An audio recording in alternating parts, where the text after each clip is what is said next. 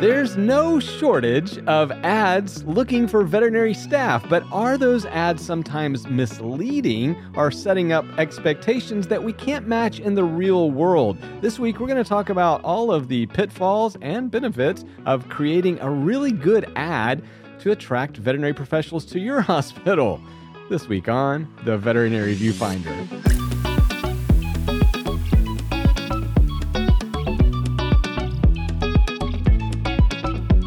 Welcome back to the Veterinary Viewfinder, the podcast that tackles the toughest topics in veterinary medicine. And Becky, one of the tough topics that we are facing is a shortage or difficulty hiring new staff. Yeah, this one's really bad, and I think it's affecting pretty much the entire veterinary population.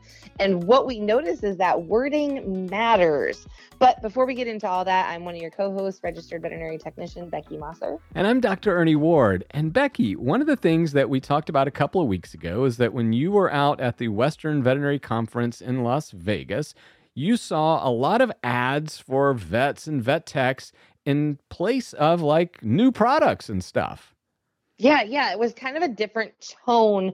I feel like in general, um, everything just felt a little softer in its messaging, but there was definitely clear indication of the job at this point sort of crisis uh, for some clinics and for some veterinarians.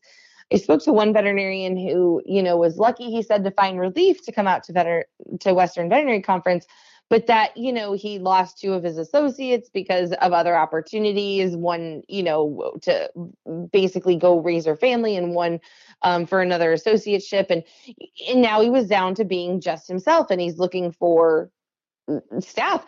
I was probably offered 20 jobs on the spot simply because i'm a veterinary technician. I could add a bag over my head um, and people, it's kind of dire at this point. Yeah, and, and Becky, I think that's what we want to talk about today. This sense of desperation that is pervasive throughout the country for veterinary professionals. And again, we're talking about associate veterinarians and veterinary technicians, really everybody that works in vet practice. But sometimes that desperation leads us to exaggeration or maybe inflation of the job. And so we really want to talk about, you know, some of the things that we're seeing out there that maybe we want to avoid as a profession and some of the tactics that are working. Yeah, and it seems like now more than ever, people are trying to get creative. People are trying to um, think of new ways to attract people. And in general, I just hear like almost desperation. Like, right. what am I doing wrong? I we are offering a hiring bonus. We pay great. You know, I'm advertising. Like, the, people are just basically like, what else can I do? I'm desperate for staff. Right. And so, Becky, I think that's a good place to start. You know, from your perspective and, and your conversations with veterinary technicians all across the country, you know, is it the lure of more money or is it the culture or is it what? Yes. you know, it's it's kind of everything. I think self-care is becoming, you know, essential and and um prioritized especially after covid. I think people are just either completely burned out. Like if we think we were using the word burned out before COVID, yeah. then we are charred to a crisp, um, on the verge of cremated for a lot of us in the sense that just like we're crispy, we're tired. It's it's it's really running deep at this point. Um, it's leading to an apathy with clients. I think it's leading to an apathy with colleagues. And then we have all this like political heightened stuff and this vaccination heightened stuff and you know, um, I was reading the other day that there's uh, been, I mean, like you know, 10 times or something crazy, like over, you know, almost 3,000 reports of aggression toward flight attendants, uh, right, you know, this year and things. It's like people are out of control. Okay but Becky, let me let me just push in just a little deeper here. Okay, I hear you, and self care should be wellness should be at the top. But what does that really look like or mean? So if a vet clinic runs an ad and says we promote self care, we encourage wellness, what do they do to back that up? Well, right. And I guess that's kind of where I'm going. So I think that people are going to a point where um, they're kind of like, forget it if it looks like I'm clinic hopping on my resume. Forget it if it, if I have to jump around. I will find that unicorn clinic. I will find the place that suits my needs. And it it looks like whatever it looks like for you, right? Like for some people, it's four 10 hours, um, four 12 hours so that they can have, you know, three or four days off in a row. For some people, it's, you know, really reliably getting out on time and not having on call. And so I think this is what clinics are kind of trying to throw darts at, right? Like, right. what is this thing that they want that will get them to come here? Um, but at the same time, you can't get blood from a stone. Right, right. And that's really my biggest concern, Becky, because I am seeing some pretty embellished ads out there. I'm going to use that terminology lightly today, but you know, it's like, wait, this sounds too good to be true. And if it were this good, you know, either your practice is growing by leaps and bounds or you really have a turnover problem that you're trying to conceal. So, Becky, what, let's say you're now that veterinary technician or associate vet and you're seeing this ad and it looks pretty good. What can you do to verify that and fact check it? I mean, I think there's a lot of things, and this is part of, I think, the culture shift that we're seeing that's pretty incredible. Um, so one thing I'm noticing for for sure on the veterinary professional side, the veterinary technician side, is just the usage of language and transparency. Um, they're looking for ads that say how much you get paid. Um, you know, I heard a really good point about we're supposed to go on these job interviews and be fully transparent and have every kind of decision we've ever made in our career critiqued without a lot of transparency from our employers in terms of what the actual salary is because they are sort of just trying to negotiate with you instead of having a really clear system as to experience and pay. Um, I think the next thing is sort of like you said, it, embellishing. Um, and again, it, it's sort of like the work love languages I talk about. If it doesn't matter to them, then it doesn't matter at all. And, and instead, they're they're some are asking the questions. Um, so, you know, I think for employers, it's become a matter of, like you said, trying to find the right keywords versus right. just authentically offering what there is in their clinic and and the other thing is is that some clinics may be embellishing but i also think some clinics are making legit for real culture changes and they're not embellishing. That is legit what it's like to work there. The more i go to these conferences i am hearing about more clinics saying we will walk the walk um, and we do want everyone to come here and stay here so we're going to give them all the reason. And i think that's a lot of the reasons just smaller clinics are having a harder time finding people because people are moving to the corporate and the bigger practices and the ones that have a little more financial ability to offer those things. Yeah, and I think part of that lure of the corporate practice is they know there's support networks in place, right? So they know yeah. that if Banfield, for example, is saying that they have wellness resources or self care courses, they know it's legit, right? And because, yeah, of course they do.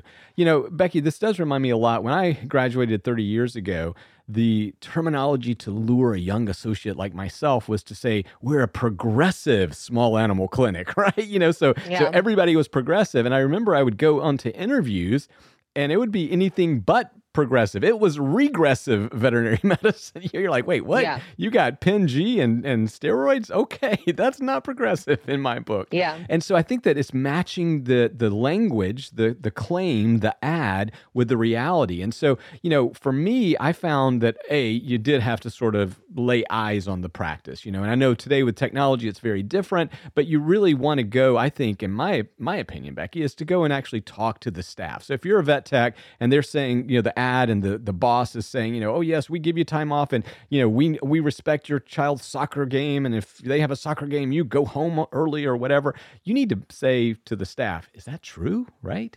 Yeah, I I mean, I don't know. I think we're talking about generation Tinder, right? I think at this point we swipe left and right on what we think is appealing or not appealing. And you're right, once we do get into the clinic, I think um, there is, you know, I do think that there is a lot of benefit to talking and to doing that working interview. But at the same time, it's like dating, right? Anybody can be anything for a few days or a few hours. And so um, I think that you really need to ask a lot of questions. But I do think that the job ad, I do think that the interview process can be a lot of what you need to know um, to know that if they are are not embellishing, because again, it comes to me down to transparency.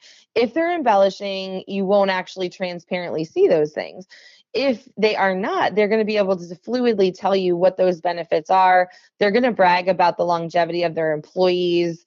Um, I think it's more up to us to ask the homework than to rely or to do the homework than to rely on conversations with folks who are probably not going to be honest about it and tell you the truth. Like not they don't know you and they don't want to lose their job yeah, and that's one of the challenges I think of online dating. You know, I didn't yeah. grow up in that time, but you know, I certainly hear stories. I have young daughters in college. So I, I totally get it. It's like, wait, you're basing if you swipe one way or the other on just a look, a picture, you know? And, yeah. And then my daughter's yeah. like, yeah, and sometimes you find out that picture was really photoshopped, Dad. sure, and it's a clickbait, right? Like we live in generation clickbait. All of the news titles are positioned to make you want to click and be interested. It is you have 30 seconds tops to get somebody's attention. They're going to skim it for the things that they want. And so I think it's really about being aware and understanding that I don't know that it is so much about, you know, embellishing because people are used to getting catfished and, and we have this generation that's totally different than it used to be.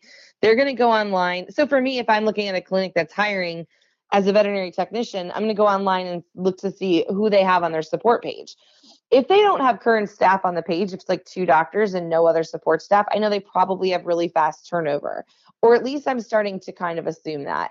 If they don't have support staff with credentials, or they call everyone in the clinic a veterinary technician. Um, so I think we have this generation that does research outside of needing to come in and ask a lot of questions. And because we're at this point in the employees market, they really have the opportunity, and I think they're learning how to interview the employer. Yeah, and I'll tell you too, viewfinders, it works both ways. I can tell you that when we are hiring veterinary professionals right now, and one of my businesses, we are out there checking out your social media. you know, just yeah. to kind of get an idea of like, okay, yeah. is this a person we want to do a second interview with or whatever, right? Um, so, Becky, that, that leads me to another discussion. I had a conversation with a, uh, you know, a, a, moderately experienced veterinarian. So, this is a young lady's an associate. She's been in a clinic for about six or seven years. And she sent me a message and she was really upset because her boss, once again, is, is desperate to hire another associate. And it turns out that they're going to offer the new associate more money with the whole package because you've got like a sign on bonus than she's making. And she was like, yeah. this is not fair. Are you hearing similar stories, you know, on the vet tech side? Like all the time. And we hear it so much where it's just like random, whether they're hiring or not, it'll be more like, I just found out this girl who's worked here less than me or does less than me or whatever is getting a dollar an hour more than me or whatever and yeah. now i'm you know really frustrated right, it totally right. crushes their morale yep. um it, huge huge resentment right um and, and you're probably going to lose that employee they're not going to work there with with that situation more than likely for very long because it's going to be gnawing and chewing at them so much and again this is where I guess, you know, if I had a dollar for every time I said it, the transparency comes in because you really need to have clear pay scales based on, um, you know, experience, credentials, licensing, and not about just you know baiting the fish. Right right and and you're right becky because this associate the reason that she was reaching out to me was to see if I knew anybody that might be a good fit for her. So she was already checking out. You know, she was very upset. I think that what she probably was feeling, Becky, and again, this is speculation on my part from a very brief exchange, was that the trust had been violated, right? She felt like her boss had sort of somehow concealed something and offered something that she wasn't privy to. And, you know, I, I can't help but wonder, Becky, what would have happened in that specific situation if the boss had come to her and said, hey, we are having a heck of a time hiring an associate. I want to see how you feel about this. What if we offer X dollars, you know? And I know that's more than you're being paid right now, but maybe we can bring this person on board and then we can raise revenue. I mean, do you think that would have changed the way this person is feeling about this situation? You're not going to like my answer. I'd no. probably look at you and say, absolutely. And here's my two weeks' notice because you just came to my face and told me I wasn't valuable enough. Oh, um, wow the conversation will need to absolutely go, guess what? I'm giving you a raise. And I'm giving you a raise because it turns out this is the going wage to get somebody on board. And you should absolutely be making it as well. Okay. And this is the price that we're recruiting at. And so this is what you're now going to be making. I don't disagree with that. But let me ask you this this is sort of a value prop. What do you value more? Uh, reduced work hours or load or, or less responsibility, more time off for self care? Like, isn't that also part of this calculation? Calculus. So this young person would have to say, what's it worth for me to have a better quality of life here at the clinic? If that's part of the overall benefit package being offered to the new associate and that's why they're getting more money is because that's what they chose, then absolutely. But if if I'm not offered the same and for me my first question is is this part of the ad process or did they actually find an individual and what gender was that individual? Because by chance did we just hire a male right? That's right. At that's a fair. higher, at a higher rate. So i think fair. she's absolutely right to walk. I think she's absolutely and i would argue it's not the trust it's the respect and the value that has been broken. Yeah. um, i think you trust enough that i won't find out. I think you trust enough that i won't care but I don't think you value me enough. And I don't think you, you know, that is where now the respect is gone. And I won't I can't see myself continuing to work for this individual. Right. Well, and here, uh, one little bit of tangent here before we move on off of this topic uh, or this particular facet of it. So let's say that you are in that situation, Becky. So you are that that that veterinarian, and the person comes or the boss comes in and says, "Here's the situation."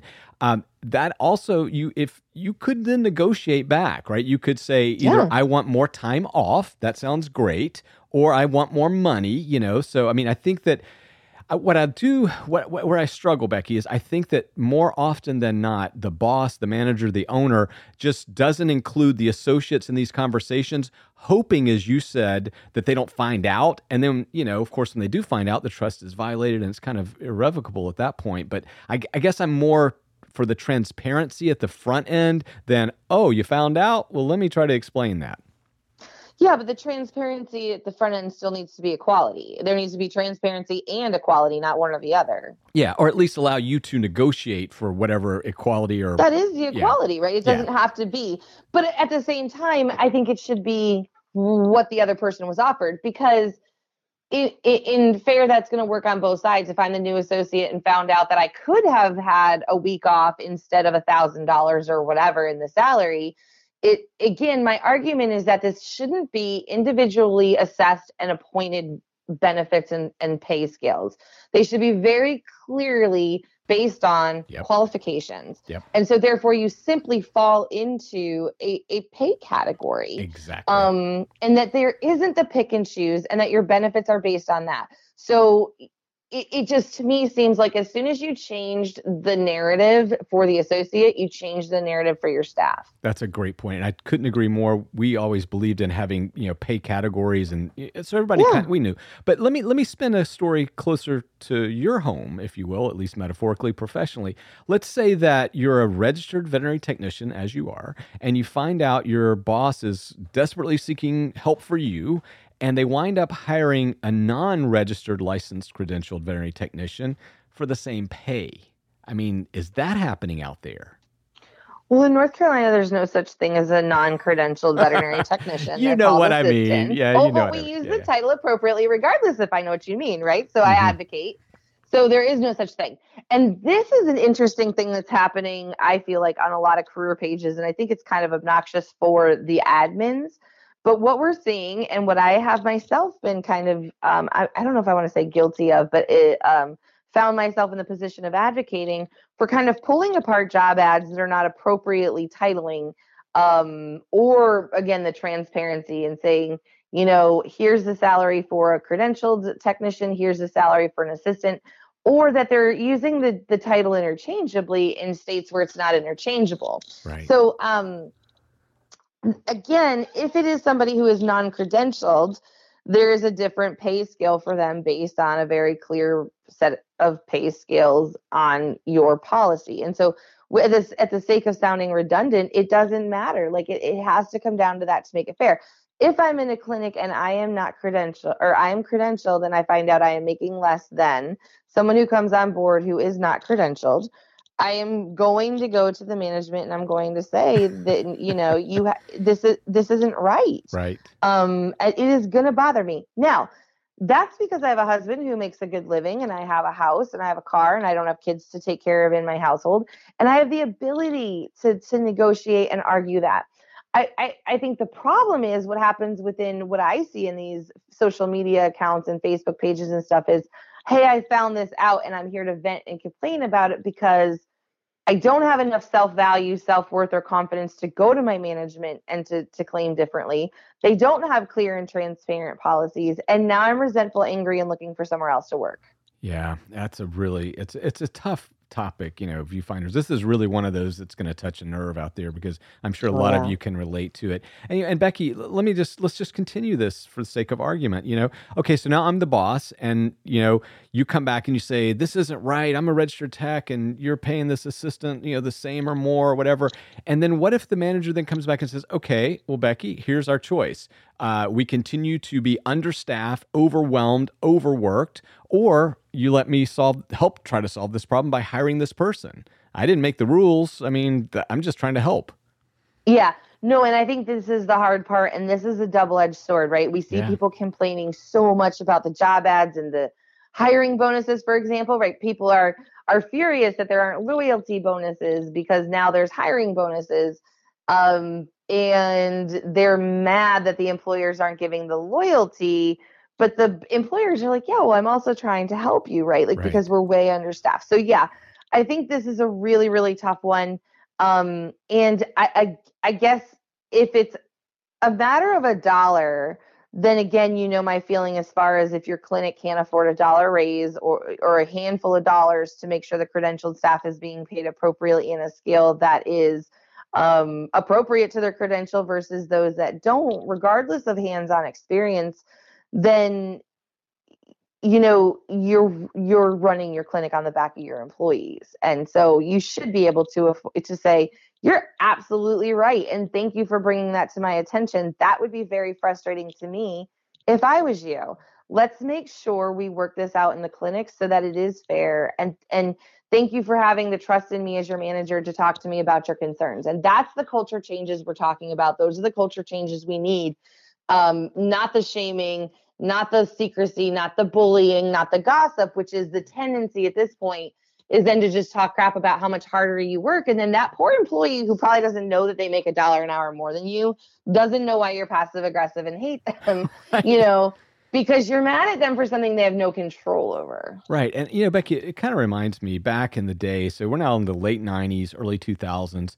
We would go, I would go out and lecture and write articles. And I would talk about, you know, hey, for us, we can't figure out a way to pay staff what they deserve, you know, without like getting into the 24 to 27% of our gross revenue, right? So our, our expenses, you know, we, we, we were, we, according to the industry standards back then, we were way out of whack. We were way overpaying our staff. You know, it was like, it should be 17, 19% or whatever. And we were like, that makes no sense. How can this be?